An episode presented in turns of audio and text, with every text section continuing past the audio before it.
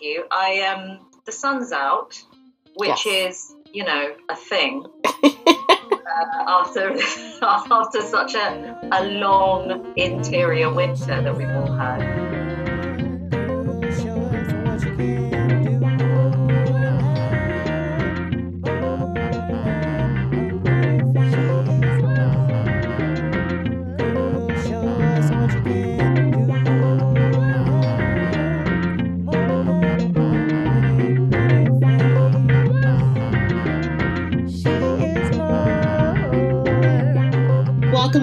Everybody. It's your host, Natalia. I'm so, so excited to be talking with actress, writer, director Priyanga Burford. Uh, Priyanga, do you want to introduce Hello. yourself? Hi everybody, um, I'm Priyanga Burford. Um, I am all the things that Natalia just said I was. She's not lying. Um, and um, I'm sitting here in my little garden office um, on a very sunny Monday in um, in sunny UK. so, um, Priyanga, you have been like working. Like, I'm like, you know, reading all your credits and like watching some of your, I was like, oh, she stays working. And I love that. I just, I love like you, like, I love the craft. And I love that you're also, um, like very UK based. Mm. Because I think there is maybe, maybe a little bit of an idea that's like, oh, we want to make it to like, uh, a, maybe more of a global audience or like branch out into the US. But I love that so many, so many of the work, so much of the work you've done is like so true to like where you're from, if that makes sense. Yeah, I know what you mean. Honestly, that wasn't by design, though. Um, that's not like I didn't sit down one day and make a decision and say to myself, "Right, I'm going to do only UK-based project projects." I it's just turned out that way, and you know, a lot of stuff for actors is like that. You know, we we're just sort of bouncing from thing to thing, um, and I'm lucky in that way, I guess, that a lot of stuff I've been able to be at home for, particularly when you have a family. That's that's quite a nice privilege to have. Um, but you know, if work comes up in Outer Mongolia next year and it's a good project, I'm up for that also. I want to talk about um, the show industry first because I started watching it and now I'm a little bit obsessed. Okay. So, how did you, you know, get involved with that project? What drew you to it? Um, the, the, my involvement was pretty much the the normal route. I um, went for a meeting and an audition, and then I had a second audition um, with the writers and Lena Dunham and um, Liz Watson, who was one of the producers. Um, and I got the part, and then you know it was very interesting researching that part, which is um, something that um, some actors like to do, other actors don't like it so much. But um, just out of my own interest, I, I really like doing that stuff. I had a really interesting conversation with a woman who was a, a banker for a long time and was, in fact, one of the first women on a trading floor. Mm. And this was in the late 90s, where the world for women in that particular arena was very different to, thankfully, to how it is now, I hope. Um, and she had actually experienced going through the 2008 crash and um, the aftermath of that. So that whole bit was really interesting. Um, and it was great to be involved in a project at its beginning. Mm. Um, it's lovely to have a hand in creating a role um, because it's really create a, it's it's a different kind of creativity that you use when you're bringing something to life for the first time um, because it's very it, I find it very collaborative and I love working that way with people. So you're having conversations with the director and the producers and the writers as well about like who do you want this person to be? This is who I think this person is, and you know you're trying stuff out, and maybe something a choice doesn't work, and okay, we don't want to take her that way. Let's go a different way. And I really like all of that. So, for context for everybody listening, you play the president, Sarah, of Pierpoint, um, which is like this big international banking firm. Who did you want her to be? And was that different from what they, like the writers and producers, wanted her to be? Yeah, we were pretty much aligned on that.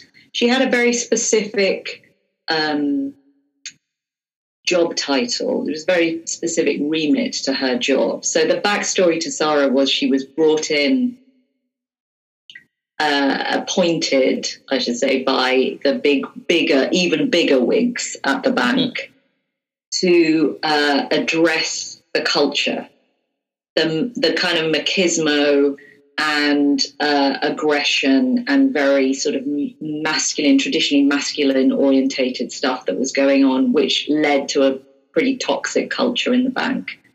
Um, and her job was to um, address that and rectify it.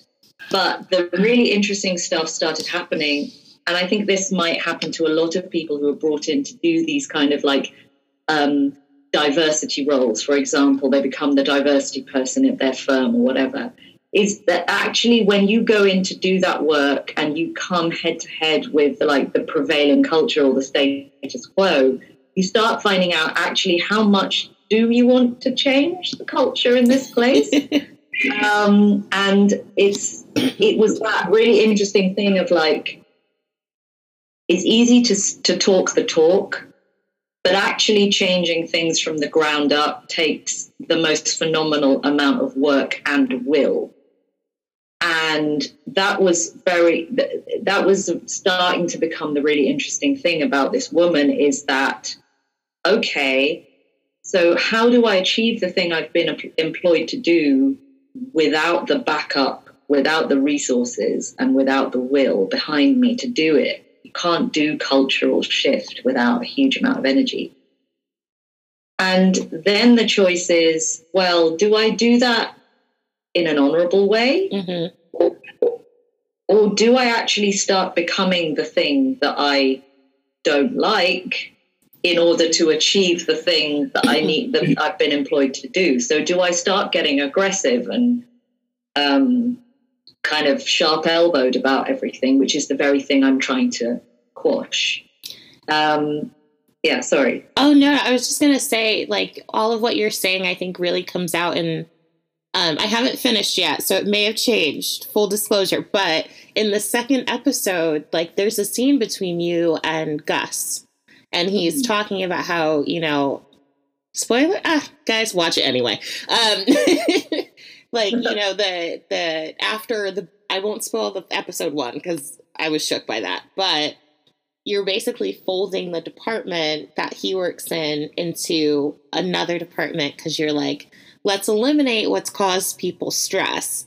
But like he brings up the fact like you actually need to change the mindset that it's okay to work three nights in a row. Um, and I think what you're saying is so true. And I think it plays out well in that scene because it's like, yes, I want to make this change, but am I actually going about it the right way?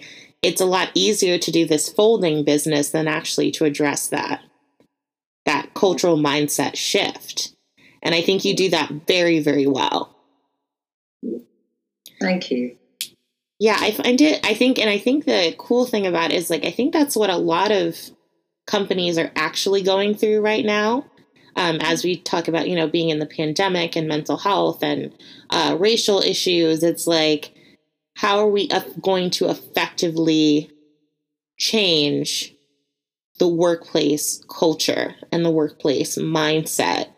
Um, and I think like banking, anything I've ever seen with banking is always like very high stress and very toxic. Also, they do a lot of drugs on this show that I was like, is that what people do?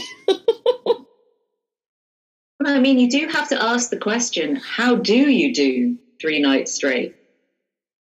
You know, without having some kind of external stimulant. Um, how do you work at that rate without that? And then if you set those unrealistic expectations on your workforce and you reward the ones who do that stuff, as in um, if you if you get rewarded because you get the results after working three nights straight and taking um, whatever you need to take to do that, that becomes the culture. So you see what's getting rewarded, so you do what you, you need to do in order to get rewarded, and you very quickly spiral into this very toxic, these very toxic work habits, um, which are kind of inhuman because human beings aren't meant to work like that. We need sleep and rest and stuff like that. So I, I was, you know, it was really interesting to kind of um, think about. One of the things that it really made me think about was how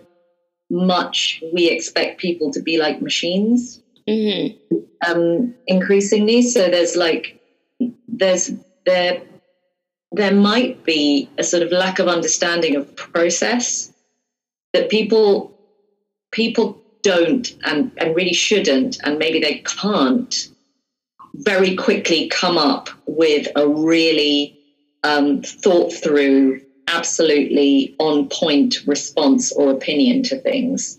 They need time to think and gather information and stuff like that. But you know can you wait that long? Do you have the patience. Um, so it made me think about that um, or is it just like, no, get me the results mm-hmm. yesterday? Or what do you think about this? Quick, quick. What do you think about this? Have an opinion now. and it's like, well, I can't, I can't have an opinion about that thing now. I have, it's, it's so complicated. You know, there's so many, you know, some of the issues that you were just mentioning, you know, about, um, race and about workplace kind of mindset and stuff like that it, those are complex issues. They're multifaceted, and people need time. But we never. I think the thing is, like, we never fully allow people the time to delve into those things the way that they need to be, and I think we don't we don't fully understand the amount of time it's going to take to do those things and we try to patch it up with like quick fixes, which is like your character being like, well, we're just gonna like fold it in to other yeah. stuff and move people around. But like, is that that's a quick fix? But in the long term, is that actually going to benefit anything? That was actually yeah, I agree with you. She yeah, she does, but I think that's because she herself is of an old mindset, which is all about productivity and showing.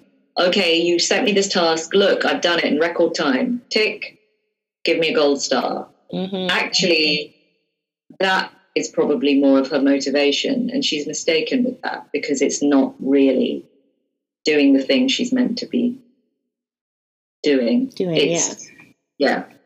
Yeah, you bring a lot of layers to this more than more than when I was even watching and I'm like, hmm. um, but I want to I want to back up a bit and, and ask you how you got started in in acting.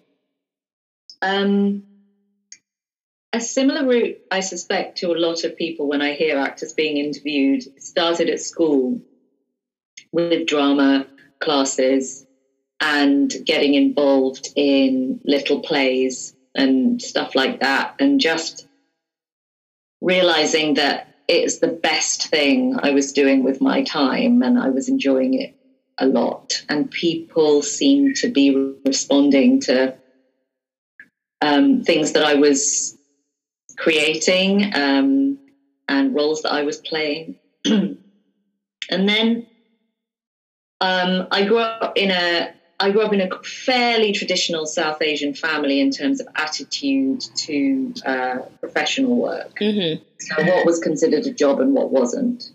Um, so, and acting really wasn't considered a viable career um, in my family. It was a great thing.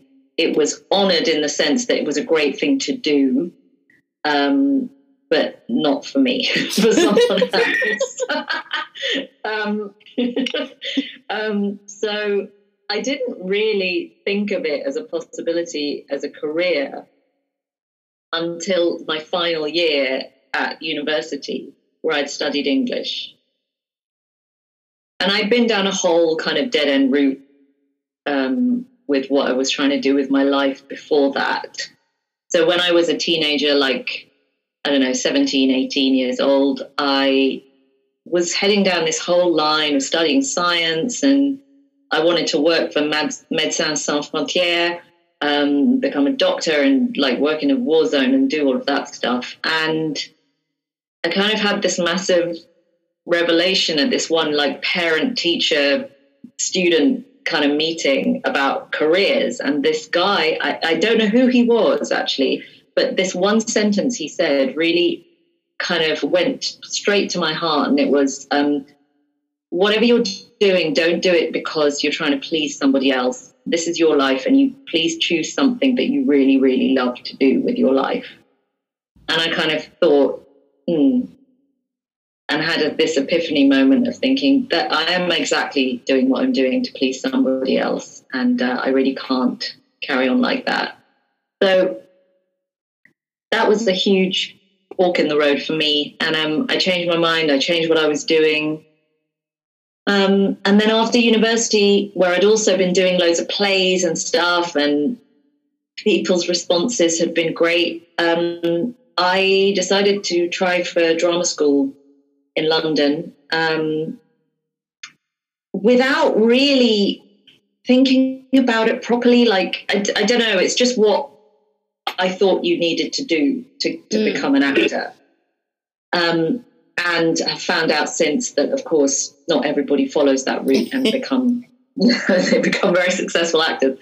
Um, so yeah, so then I went to drama school, and you know, since then I've been working. I've been lucky enough to be working. So how did your parents take it? You know. Oh, really badly. Yeah. like really badly. We're gonna house like, Mom, Dad, I'm about to plant a bomb underneath our family, and I'm going to set it off. Yeah, um, they weren't they weren't that pleased, and you know, to give them their due, the reason why they weren't pleased were, were all all the, the reasons were completely sensible and based on common sense, right at the time. So I don't um, begrudge them at all. Um, if anything, I think they were being pretty normal parents. They were just looking out for me. Um, but they couldn't see a future in it. And fair enough, because, you know, you looked at the TV back then. When was it? Like early 90s. And you're not seeing people like me on the TV. You're not seeing people like me in the cinema. No way. You're not really seeing people like me in mainstream theatre either. So, of course, my parents were looking at that world and saying, what the hell are you doing? What do you want to do that for? You can't work that environment. Um, so I don't blame them. Um, I think they were being pretty sensible. What was the moment that they were like, oh, okay, you can make this work as an actress? It took quite a long time, you know. Um, I think for them, because they're kind of pragmatic in their approach generally to life. It, it was when I was like earning enough money to support myself. When I could do that, then it was like, oh, okay, maybe this maybe this will work. Um, but for them, because they weren't attached to theatre or film or TV in any way, they were they were both like my dad was a dentist, my mum was a teacher. There was there was nothing like that in our family. Um, quite things for me which were quite prestigious, like working for the Royal Shakespeare Company or the National Theatre, stuff like that, which I did. It didn't really hit with them that because it wasn't in their world. Mm-hmm. So it wasn't that where they went, oh, okay, maybe this is a good thing. So was it when you started going on TV and making movies that they were like, oh, okay, that's my daughter? Yeah, yeah, a little bit, a little bit, but it was yeah, a little bit. It was quite good when they could see me on the TV, um, and they were proud of me then. And then proud when I could support myself financially. They were really proud. They were because they also knew how hard it is to, um, as any type of artist, be able to make a living. What was the moment that you felt you were like, okay, this really is going to work out for me. Because, yes, you can have the moment of like, I love this, this is what I meant to do. But what was that particular moment where you were like, this will work? I don't know that I've actually had that moment yet. Mm. I know that Mm. sounds ridiculous. no, it doesn't. It doesn't. Not at all. because I don't know that you can ever be sure of anything in this game. You know, it's fickle. And you, the reason you get up in the morning and do this stuff is not, it's not so you can like necessarily pay the rent. But it's not why you become an actor, so you can become rich. I mean, if you're trying to become rich, do something else, you know. Um, so feeling like this is going to work, this is this is going to be a success. I, I don't ever feel that way.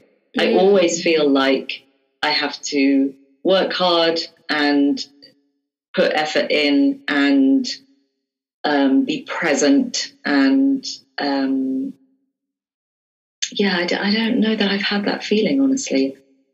I like that though. I think that's totally fine because I think once you become complacent, you're not necessarily always putting forth your best work. So if each role Yeah. you're like, this could be the last, you're like, I'm going to give it all that I can give. Yeah, that's right. I, I think you're right. Yeah, and also it's a pleasure, you know, for me, um, which is not something that everybody gets to feel about their job. Mm. Um, so that feeling of um, this may be the last thing I ever get to do, you know, it's really compelling in terms of like making you be present and enjoying the thing in front of you. Like, let's really have a go at this. Let's really, um, let's really go through this process and dive in with both feet and be involved and be your whole self as a part of it because who knows when you're going to get to do this again. Mm. Now, before you could kind of like fully support yourself just from doing acting, what were you doing before? Were you like, you know, waiting tables? Were you like working at convenience stores? I was doing a series of um, really uh, tiny, like minimum wage paid, like temp jobs. So I was a receptionist um, in various places. I remember like being sitting in a warehouse uh, stuffing stuffing envelopes with like mail outs, Mhm. serial mail outs. So I did that for a little bit. And that was really, really boring. Um, what else have I done? Um, I have, oh yeah, I did like um, business training. You know, when you go into workplaces and like role play stuff for the staff. Um, oh, yes. I know what you're talking about. Like uh, training days or something for this. Like, Right. okay, yes. Yeah, so I used to do a bit of that, and that was actually quite well paid, and I got to meet people. So like, I, li- I really liked that job because it was, you know, that it was people centered. If you weren't acting, what would you be doing? Acting in whatever I was doing, finding a way to be finding. I don't know. I'd love to. I'd love. I mean, I'd be writing or I'd be directing. I'd be involved in something creative. Mhm. or some uh, some form of storytelling um, somewhere. Now that you're kind of like you're in you're in the game, obviously. What has been the biggest challenge sustaining yourself? Um, well, there's always the self confidence um, issue um, and the getting over rejection, Mm. um, Mhm. which is a big thing, and learning how to take that um, takes a long time. Um, and the biggest challenge has been that has to how to keep yourself uh, happy and creatively challenged in you know what at times has been the, the long stretches of like unemployment where and then it's unemployment where you'll go for auditions you'll go for meetings and you won't get it and then you won't get another one and then you won't get the next one and then you start thinking oh no is my agent really thinking why the heck did i take this person and ask, like offer to represent them and what's wrong with me and all of that. And then you get another rejection, or then you get told, oh, you got really close. It was between you and the other person, mm-hmm. but they went with the other person. All of that. And sustaining your level of self belief through that is very hard. What what helped you sustain your your self belief? Just like believing that you could act. Was it family members? Like how did how did you keep up that confidence? It was it was the network of people around me uh, who gave me reassurance and being in touch with other artists and creative people um, and um, understanding that when you're not there was a I've, I've read this book which a lot of artists read called the artist's way by um, julia cameron which is like a 12 step program for blocked artists um, and it really had a massive effect on me, that book. And one of the things that um, it taught me was if you're unemployed as an actor, don't, you don't think of yourself as an unemployed actor, you think mm-hmm. of yourself as an artist in development. That's what you are. Mm, mm. So it, it, you stop focusing on the fact of like, I'm an unemployed actor, which is a really harsh way to define yourself and you start thinking, okay, I'm an artist, I'm a creative, and I'm learning. What am I learning? I'm learning all the time. So let's keep going. Mm, mm, I like that. So, did that help you push to other creative avenues? Because you're also, you know, writing and directing. So, yeah, definitely, definitely did.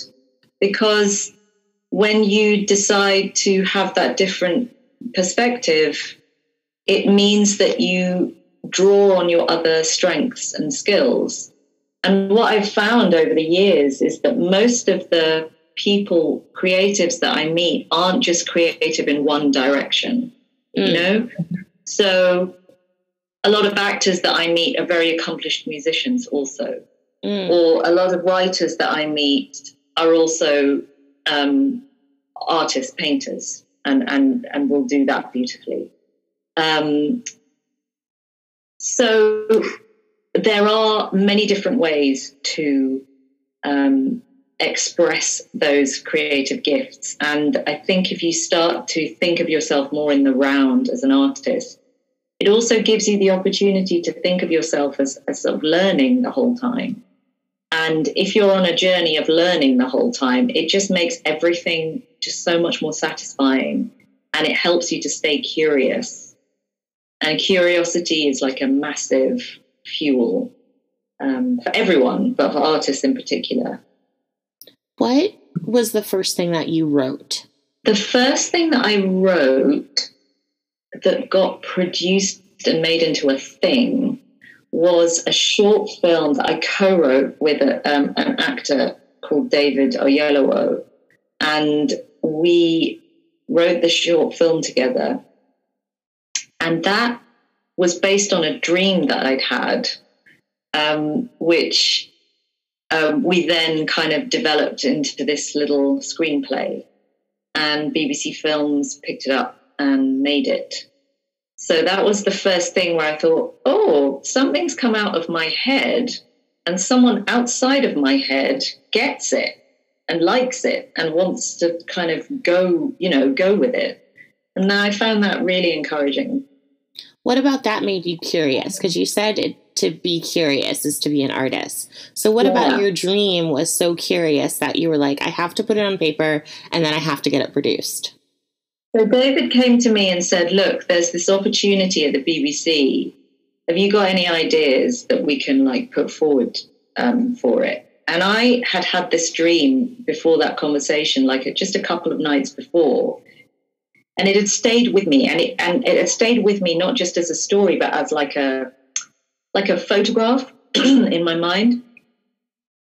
And i don't know i just went to that place and i thought i wonder who those people are in that dream it's called graham and alice by the way and it's like um it's just um it's like a comedy heist movie um about an elvis impersonator and um, I thought, okay, let's see who these people are and where this is going and whether we can make this into a a proper story and structure it a bit and put some put some boundaries around it and make it a thing. Um, and then what drove me on in terms of curiosity was I didn't know anything about the process of getting something from uh, inside your head mm-hmm. onto a screen. So then that was the next stage. So how did you, did you kind of like search outside of the world that you were already in to kind of learn about writing and directing, or were you just on sets and just trying to pick up by osmosis? Well, I was involved in a few plays at their inception. So, being getting involved as an actor in new writing is always a good, really good insight into um, how the writing process takes place. And then I also had an opportunity where I, a bit bit later on after that little short film, I wrote um, a kind of full length pilot for something that I submitted to a scheme that the BBC run called the Writers' Room, where they will take unsolicited scripts and they get read and you know you make it through a certain number of rounds.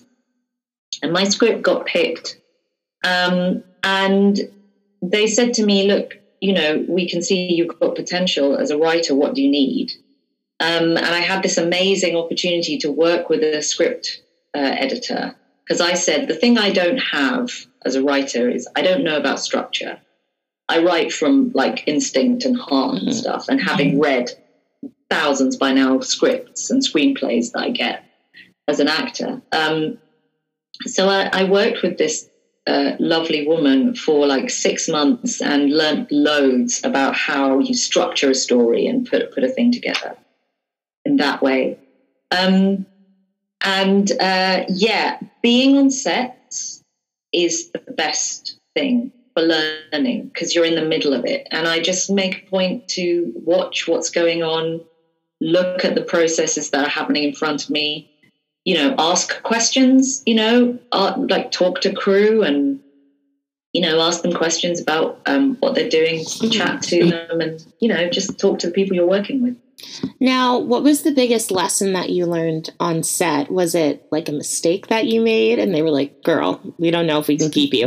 Um, or, or was it something you just like picked up from happening around you? What was the biggest lesson? The biggest lesson, I think, is learn to just fess up when you make a mistake. Don't try and style it out. Just say, guys, this is, I'm sorry, that was rubbish. Can we just go again? Or say say you know whatever you haven't done or whatever you have done, just say it because I think people are if you say it, people are forgiving for the most part. Mm, mm. You know, um, so if you get something wrong, just say I got that wrong. So Sorry. what's so I guess what surprised you the most about being in this profession? The balancing act that you have to do. As an actor, you have to do and i mean this is about the life of an actor right? So it's not something that drama training or like acting school can teach you.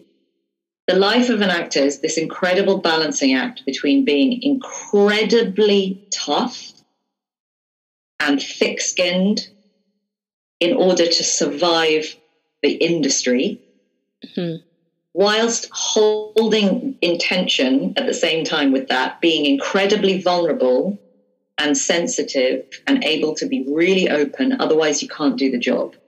And you have to hold these two things in balance the whole time and be able to switch from one to the other.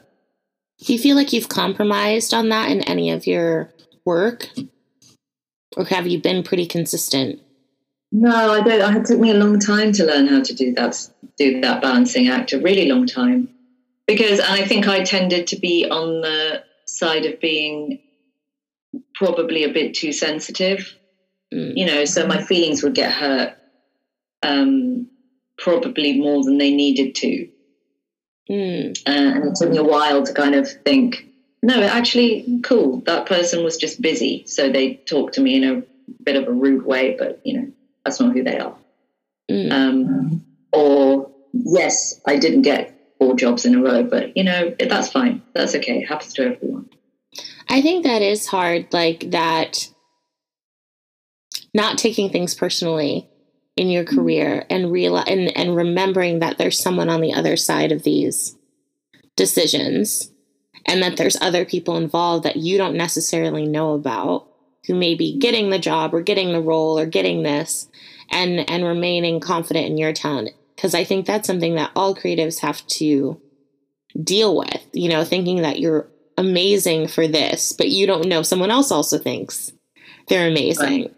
Has there mm-hmm. been a role or a job or something when you were like, I'm so perfect for this, I know I can get it, and then nothing? Yeah, I mean, loads. Happens all the time. You know, you think you can really do this, or I think, um, you think, oh man, I could nail that, or I could bring something so interesting to uh, to that table, or um, and that is just not the way they are seeing it, and that's got nothing to do with you. It's not anything to do with anything you've done or not done, or anything you are or are not. Just not the way they want to take that particular thing, mm. and that's okay. And the brilliant thing about learning to think in that way was it made losing out on auditions so much easier, but mm. also the lead up to going into auditions much easier mm. because it enables you to think, okay, so this is my take on this role. So this is how I see this person I'm playing, and I'm going to give you the best possible version of that. Um, but as I, what I've done as a creative person, I've gone away, I've looked at this this character, I've thought to myself, okay, these are the things which are important to this person, all the work that you would normally do, and I'm going to walk into the room and I'm going to give you my take. And if my take doesn't align with your take, then that's just a difference of opinion. That's fine. Mm. Okay, it's got nothing to do with me personally. You could just do with not, not having loads of those things happen in a row so you can actually pay your bills. that is hard. I mean, was there like a low point? Because you talk about paying bills and like creative jobs are usually, you know, like gig to gig. So has there been like a a lull ever for there you? There have been several lulls. There have been points where the lull is the defining thing. so it's no longer defined as a lull like like oh okay so is this my life now um, i have to go and find like do something else with with my life absolutely definitely um, yeah so it has been i mean for such a long time it was gig to gig and but actually looking back now after like 20 whatever years it is over my career i realized that what that going from gig to gig was was actually the most amazing like variety of things I got to do. You know, I've done comedy and I've done drama and I've done plays and radio plays and you know all sorts of different things. And it's because I've been going from gig to gig. So um, actually looking back, that has now created this lovely sort of variety of experiences that I've had, and I don't regret it. Yeah, I think you get to play like a lot of different types of roles because your character, like in the industry, is very different from like your character in Avenue 5, which is like a little quirky, just kind of like says things in the background, which makes me giggle. yeah, is there I mean, I mean, can you talk about your experience doing that show for a little bit? Yeah. Of course. Um uh, yeah, I mean, the way that Armando Iannucci, who is the showrunner on Avenue Five, likes to work is the is my favorite way of working, which is he himself and he's got a team of really brilliant comedy writers mm-hmm. who he's worked with for a really long time. They write a fantastic script, but then he he gets people in who and he he gets actors in and he lets them kind of go nuts with the script so you will rehearse and it will be a truly creative rehearsal process which in tv is still pretty rare um, mm.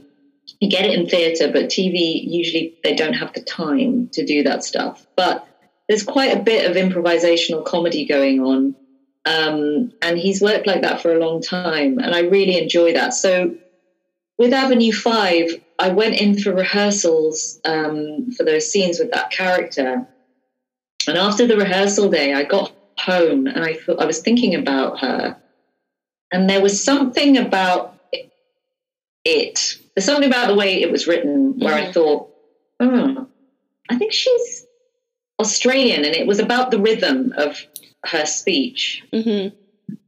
And this is the thing about working with somebody like him is I went in on the first day of shooting and said to him, "Can I try this out? And if it's rubbish, tell me, and I won't do it anymore, obviously. But like, can I just have a go?" And he he was like, "Go for it." Mm-hmm. Which is a wonderful thing to hear from what you want to hear from a director. Yeah, sure, try it out, and if it doesn't work, then you know we'll um, we'll try something else. So I did, and he liked it, and so we went with it, and so that and so you just like got built from there. So there was a lot of creative freedom, and um, I, I really enjoyed that. And so she's just ended up being this quite aggressive Australian um, finance officer who um, doesn't really care about what happens to those poor people on that spaceship. she's kind of making sure that her CV looks fine so she can get to the next thing. It's like the thing I love about that show is it feels very real and but like a it's I feel like it's it's making commentary but it's it also feels like very real. There's some like throwaway lines and I love that you never feel like cuz I also haven't finished watching that yet but it's like from the first episode you you're like okay this is obviously well in the future but you don't really know when because everything still kind of feels the same as it is today, which I kind of love. It's just kind of like this technology has advanced, but the people haven't. But don't you think that's how we are? Oh, 100%. But that's what I love. Like, I think, yeah. I think oftentimes, you know, when you, when we have shows that are like set well in the future, a lot of them are, you know, very like dystopian like or it's like we've advanced to some level of something. But I think it, this is a more true representation um, of what's probably going to happen is that like we're going to be the same. The technology is going to be different, but we're going to be the same. Like, you know, Dad is like this idiot guy who like apparently has all this money and is like, I'm gonna like make a, a space thing and like people are gonna be on there for two months and it'll be fun. It's like a little vacation and the largest yoga in the galaxy. like all of these like wild things that is like probably totally gonna happen a lot sooner than we think. I love like some of the little throwaway lines that come out, especially in the first episode, because I think that really sets like, of course, like Hugh Laurie, when he says, when they find out that he's actually English, and he's like American the American voice makes people more comfortable for some reason. I think that's like right now people love like a British accent. And I love that they like flip that later. You know what I mean? And your quirkiness comes out so much too. Like there's just so much scene setting and world setting that I think carries throughout the show and it it kind of reflects on like what we are now but it's like dude this is also what we're gonna be like like give it 30 years we're still gonna be. Exactly. disappointed but it's fu- it's fun because it's like a weird like workplace comedy that yeah. deals with like actually very high stakes. Yeah well yeah i mean lives. Yeah lives literally. Are lives are at stake jobs are at stake. Which and, I love. and I, I like the way that different people um, that it, it shows how different people respond in an in an absolute crisis, like how different people respond um, to the, the internal struggle they have between becoming utterly selfish mm-hmm. and self-preserving, but also kind of wanting to hide that so that everyone still likes them um, I really like that struggle in it as well. It's it's delightful. It's very quirky and funny, and I I yeah, I can't wait to finish. I think it's I think it's just I think it's great. I think it's very Thank smart you. in the way that it's in the way that it's handling the subject because like I think it give it gives me like a little like Parks and Rec vibe and also like a little office vibe, but the stakes in that show weren't as high.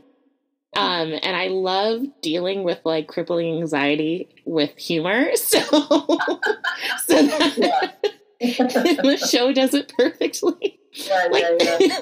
so I think I think that's what I, I was like. This is life. We deal with the worst things with crippling, like crippling anxiety. We deal with it with humor. This is life. The stakes are high, but like let's also crack some jokes. And I Yeah. I just very much enjoy that.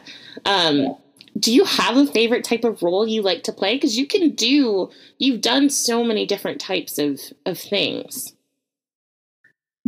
Honestly, no, I don't have one. I mean, if there's a general thing that I, I kind of relish, I really look forward to, for me, it's it's having the opportunity to go deep with something. And that that I mean, I think sometimes people assume that comedy, for some reason, um, is easy to do. Um, or, or that's why it's weird to me that you don't often see comedy, great comedy performances nominated in like the big acting categories in the big like award ceremonies. I've always found that very strange as an actor because comedy is so hard to do. It's a massive ask. You know, it's a real skill. And when you watch people like Hugh Laurie working, when you watch like all the great comic actors, like you mentioned The Office, like Steve Carell and people like that, you try and do what they're doing. It's unbelievably difficult, and you need such a gift. Um, but I love anything like that where you you need to demand something of yourself. Um, so that's really what I'm attracted to. What makes me excited. Now you have you're upcoming and you're going to be in the new Bond film. Yeah. What is your character in that going to be like? Can you tell me? Is that a thing? Well, I mean, obviously, I'd have to kill you. Um, if I would tell you. It, that's- it's so funny with these things now because you get like redacted scripts and all of that stuff. Um, no, she is a scientist. She's a government scientist. That's all I can tell you, Natalia. okay, see, How like unsatisfying is that for your It's podcast? so insane. I want to know. Okay, do you get to be in the presence of Daniel Craig? uh, no. Although I was. Just I, I love that man so much. Yeah. He's just Yeah, what a lovely guy. I did meet him very briefly. I met him. He is a lovely guy. Everything you've heard is true. okay. That makes me because you know they say like never meet your heroes because Oh, no, he's really, I mean, he's a, he's a fantastic actor and a really lovely person from the kind of short interaction I had with him. And those, and his eyes are genuinely that blue. Really quite striking. Now you're also working on like your own projects. Like you're um, going to be directing the Carer. Is that correct? No, I'm not directing the carer. I'm Okay. in the carer. You're in We've The Carer. finished- yeah, I'm in the carer. We've just finished shooting that, but I have written and am directing uh, my own short film called Monster Heart um, in the summer, which will be a proof of concept, which we'll then use to make the feature, which I have written. Ooh. So- what's the difference between that? Like you ha- you're going to do this proof of concept, so it's going to be a short, a short something, but you're Yeah. having you still have to tell like a whole story. Yeah, it's been really quite a challenge that. Um, so you have to, because primarily the point of a proof of concept is really a fundraising tool, Mm. um, but you still have to tell enough of the story so that people understand what's going on and who, who the characters are, but you have to leave it as well so that people want more of these people in this particular situation. So that was that was really challenging, and um, I hope people have to tell me when they see it. I hope I've achieved that. We'll see if people anyone puts their money into it. Um, and uh, so that was my like lockdown release creative thing that I did. Um, and it's been really satisfying, and I'm very excited about putting it together and um, getting all the people on board and working with other artists. I think that's one of the big pleasures of doing something collaborative like filmmaking. Mm-hmm. Is you get to mm-hmm. speak to artists from other disciplines uh, and get into their world for a bit and uh, appreciate what they do. I really like that aspect of it. Now, what do you see next for yourself? Like, where, what do you want to, what's the goal, the dream? Oh, well, I'd like to make this feature film, produce, um, direct, and uh, write that. I'd, I'd like to produce stuff. I'd like to start um, creating stories which then get made into film, TV, theatre. Um, and, you know, that's pretty close now. I mean, I have a production company and um, we've got little, you know, we've got things that we are pushing forward and developing. Um, and at the moment, that that's exactly what I want to be doing. Mm-hmm. So I mm-hmm. feel really fortunate because I'm I'm doing the thing I've always wanted to do. And of course, I want to carry on acting um, because I absolutely love it. But there, I have a lot less say because you know mm-hmm. I don't know what what's going to come my way. You're always hopeful, but with the other stuff, I get to make the stories, which is fantastic. That's awesome. I love that controlling the narrative. I I like that because I think that's such a key in storytelling. Just like if you can create your own your own world and then put it forth and like have people appreciate that, I think is right. And you know, there's such a world of stories yet to be told mm-hmm.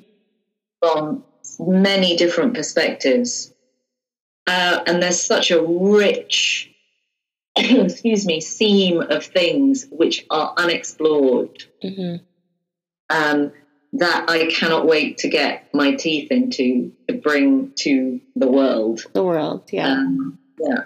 I love, I love, I absolutely love that. Um, Priyanga, the last question I ask all my guests is: How do you define being a woman or womanhood? However you like. Short and That's sweet. I'm into it. Yes. yes. And it came right. Usually, the people like, like, oh gosh, I don't know, I don't know. So I like this. You came right out of the gate. I like that a lot. Um, Priyanga, thank you so much, so, so much for joining me today. I can't tell you how much I appreciate it. This was great and amazing. Um, do you have anything that you want to give a shout out to you before we head out? Um, yes, I'd like to give a shout out to the Carer short film, um, which is going to be great. Um, just uh, that's it really. And keep an eye out for my short film called monster heart um, and uh, i'll be letting everyone know about that in time Awesome. I'm so excited.